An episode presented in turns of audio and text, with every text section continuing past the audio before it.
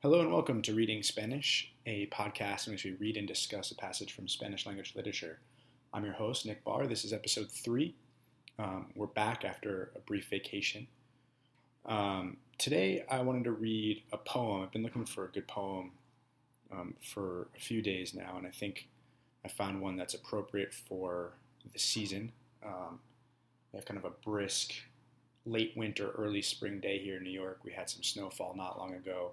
Everyone's kind of jonesing for spring to begin. Um, and so I found this Pablo Neruda poem called uh, To My Obligations, A Mis Obligaciones, and uh, it definitely struck a chord with me.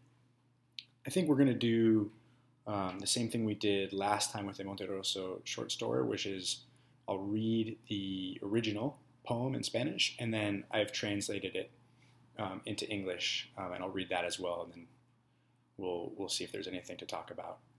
Um, my translation that we'll get into in a minute is a little bit more creative. Last time I was as faithful as I could be to the Monterroso short story. Um, this time I couldn't help but change some of the stuff um, that Neruda had written. I don't really know Neruda that much. I'm I'm eager to learn more about him. I the only poem that I can really remember is um, Oda a la alcachofa, Ode to the Artichoke.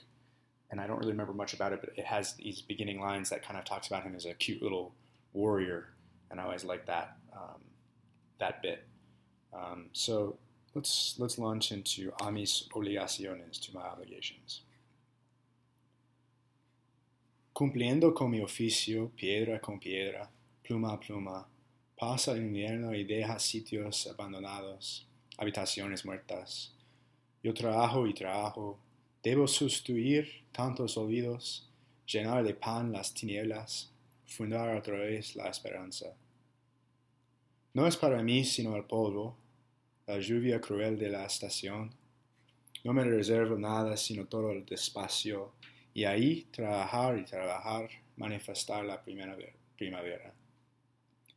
A todos tengo que dar algo, cada semana y cada día, un regalo de color azul, un pétalo frío del bosque, y ya de mañana estoy vivo, mientras los otros se sumergen en la pereza, en el amor, y estoy limpiando mi campana, mi corazón, mis her- herramientas. Tengo rocío para todos. Um, so let's just go straight into the English translation, which I'll post in, in the episode notes. To My Obligations. Doing my job stone by stone, feather by feather, winter ends and leaves abandoned sites, dead rooms. I work and work. I ought to replace all this neglect, fill the darkness with bread, replant hope. It's not for me but the dust, the season's nasty rain. I hold nothing back but all of space, and there I work and work, manifesting spring. I have to give everything to everyone, every week and every day, a blue gift, a cold leaf from the forest, and come tomorrow I'm already alive, while the others immerse themselves in sloth, in love. I'm cleaning my bell, my heart, my tools. I've got due for everyone. Cool, so that's the poem. Um, you know, I I think I was drawn to it for a few reasons. One is um, I'm, I'm hard at work um, and have been for the last couple months. I quit my job in February and have been hacking away on a few different ideas. Um, and so any poem that begins doing my job, cumpliendo mi, con mi oficio, um, uh, I'm going to, I'm going to be interested in. And I kind of like that workman-like, heads down, um, sort of romanticized blue collar approach that Ner- Neruda, um, kind of lays out. At the same time, what is, what is the work that's being done? Um, both for Neruda's narrator and for me, it's a little bit fuzzy. Um, we like the idea of, you know, manual labor, construction, polishing off my tools and going to work. But really, it's a little bit fuzzier than that. It's sure laying down the stones, laying down the feathers. Um, but, I, you know, I think a perfect line, probably the, the line of the poem, right, is llenar de pan las tinieblas, fill the darkness with bread. Um, or that's my translation anyway. Llenar de pan. So literally, llenar is to full, to fill. De pan, full of bread, las tinieblas. And tinieblas is a word I guess I was kind of familiar with, but it's a beautiful word. Uh, darkness, murkiness. Um, just just Google image that word, I think, and it'll speak better than any any immediate translation can. Um, if you think about the heart of darkness, you would definitely translate that al corazón um, de tinieblas. Uh, I don't know why it's plural. I don't I don't know much about the etymology of that word. I'll have to I'll have to do a little bit more research. Um, but there's definitely kind of a spooky element to it. We could have said oscuridad, right? If I was translating from English darkness, I would definitely say oscuridad. Um, and so to to describe the difference between tinieblas and oscuridad, I don't know. I, I would say oscuridad is just the condition of there being no light. Um, and of course, oscuro can also mean obscure, so it, it lends itself well to sort of not seeing clearly. Um, whereas tinieblas, I think about kind of witchcraft and maybe a swamp at night with maybe some eerie gloom. Um, and anyway, what are we going to fill it with? Not light, but bread. Um, so I thought that was kind of interesting because there's sort of a, a mixed metaphor, right? We, what we think about filling with bread is our stomach, um, and then we're full, we're lleno. Um, but we're actually going to fill darkness with bread. How much bread does it take to full, fill darkness? And at the end of that, do we just have do we have light, or do we just have um, darkness full of bread? It's it's a really great kind of mysterious line, um, followed by a, a pretty tricky to translate line: "Fundar otra vez la esperanza." So "fundar" is is itself easy to translate, found, but found is in the sense of like founded. I founded. Uh, Uh, a company, or I found um, maybe a country. Um, and so the most literal translation would have been found once again the hope or hope. Um, but in the context of those lines, I ought to replace all this neglect. Tantos olvidos, that's another really liberal translation that I made. Tantos olvidos. Olvidos in that context, I don't know, like kind of not neglect. Neglect is a little bit creative. I guess maybe uh, forgotten things, um, sort of discarded stuff. I'm not really sure what the best way to translate that is.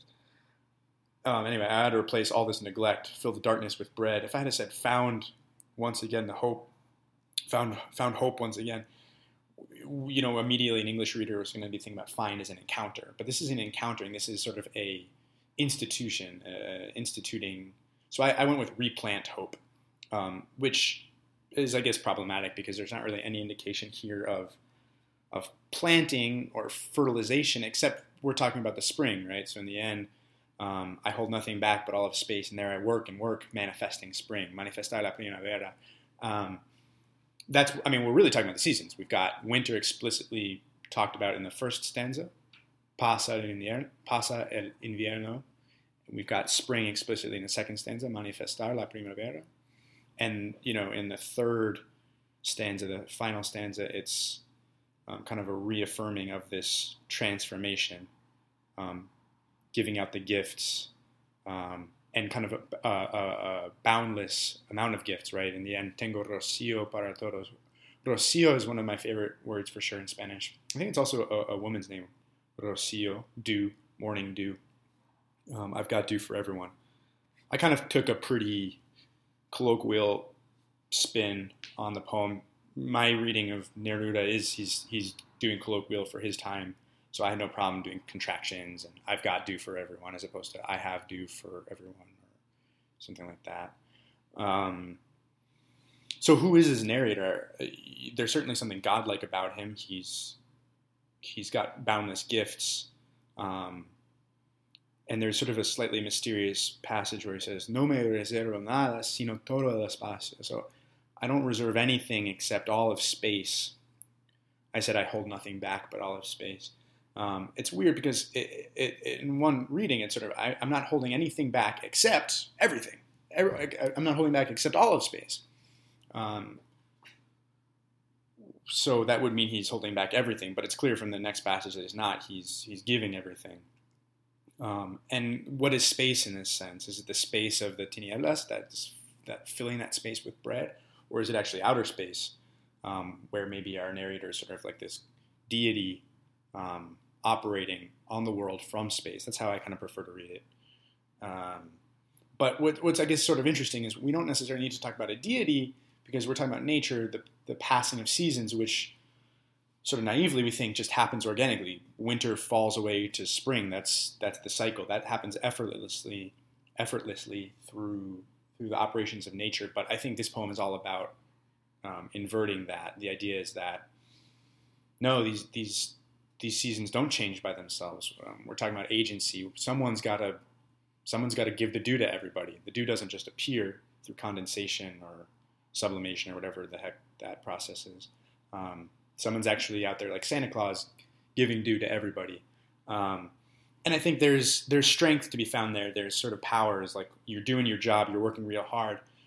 Uh, you're, you're the agent of change. Um, change doesn't happen by itself.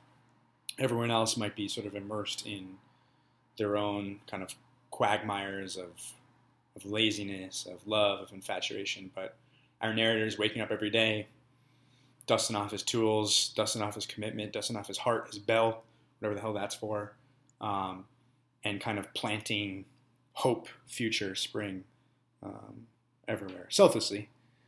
No es para mí, sino el polvo. Sino, but the dust, powder, polvo is, a, is kind of has a double translation. Um, You know, polvo can be the stuff that your detergent is made of, but it can also be the dirt that's left on, uh, you know, furniture if it hasn't been cleaned off. Um, so yeah, I, I liked this poem. It it, it was sort of a, a blue collar poem for me, um, a little bit obscure, but not certainly not hard to understand. Um, and then has a couple of great great lines. Fill the darkness with bread. Um, in particular, I loved. Um, and then the, the final closer, Tengo Rocío para todos, is fantastic. The the areas where I wanted to make little changes um, are not that interesting, but I'll, I'll go into them in some detail. First, you know, we've got cumpliendo con mi oficio, which I just said, doing my job. Uh, piedra con piedra, pluma a pluma. I don't know what the, you know, so you've got con, which is with, and a, which is to. Piedra con piedra, pluma a pluma. I found that, like, I wasn't really sure whether that's just a quirk of Spanish or whether there's a meaningful difference there. I just did stone by stone, feather by feather. Um, in other words, step by step. But, of course, those those two words are opposites, right? Stone is the heft and feather is the, is the lightness. Um, and certainly, you know, the narrator here, although we're explicitly talking about seasons, I think would probably be rewarding to, to think about a literary reading. In other words, narrator as writer, narrator as word crafter. Um, maybe the way he goes about executing this changes with words. Um, that that supplies sort of a secondary reading for espacio, not outer space, but actually the spaces between words or the spaces on the page um, through which spring blooms. Um, any other changes that I made that I haven't spoken about already? Um, Un pétalo frío del bosque, a, a cold petal of the forest, from the forest. Um, I think I chose leaf, a cold leaf from the forest. Just because pétalo, I, I think if we translate a cold petal from the forest, it's, I mean, I think it's weird in both languages because a petal belongs to a flower, belongs to a plant, belongs to the forest. So if we just make the leap from petal to forest, there's sort of this missing gap in there, which I'm sure is intentional, but Um, I found it confusing, especially doubled with the part that, like, in English at least, uh, a pedal can also mean um, a bicycle pedal. I just wanted to say leaf. I think I made it a little bit more verdant in general between replanting hope and, and the cold leaf. Um, and um, I don't really think there's much else to say about this poem. I um, I need to check out more Neruda. I think he... I think they just discovered um, a bunch of unpublished poems that he wrote, and um, I'll be I'll be excited to check those out. And I will be publishing my translation just because I actually looked first for an English translation, and there there isn't one. There's only one that was done clearly through Google Translate, which is um, its own worthy experimental creative writing exercise, but uh, maybe not the best um, canonical translation of this poem. So that's it for episode three. Um, thanks for listening, and read with you again soon.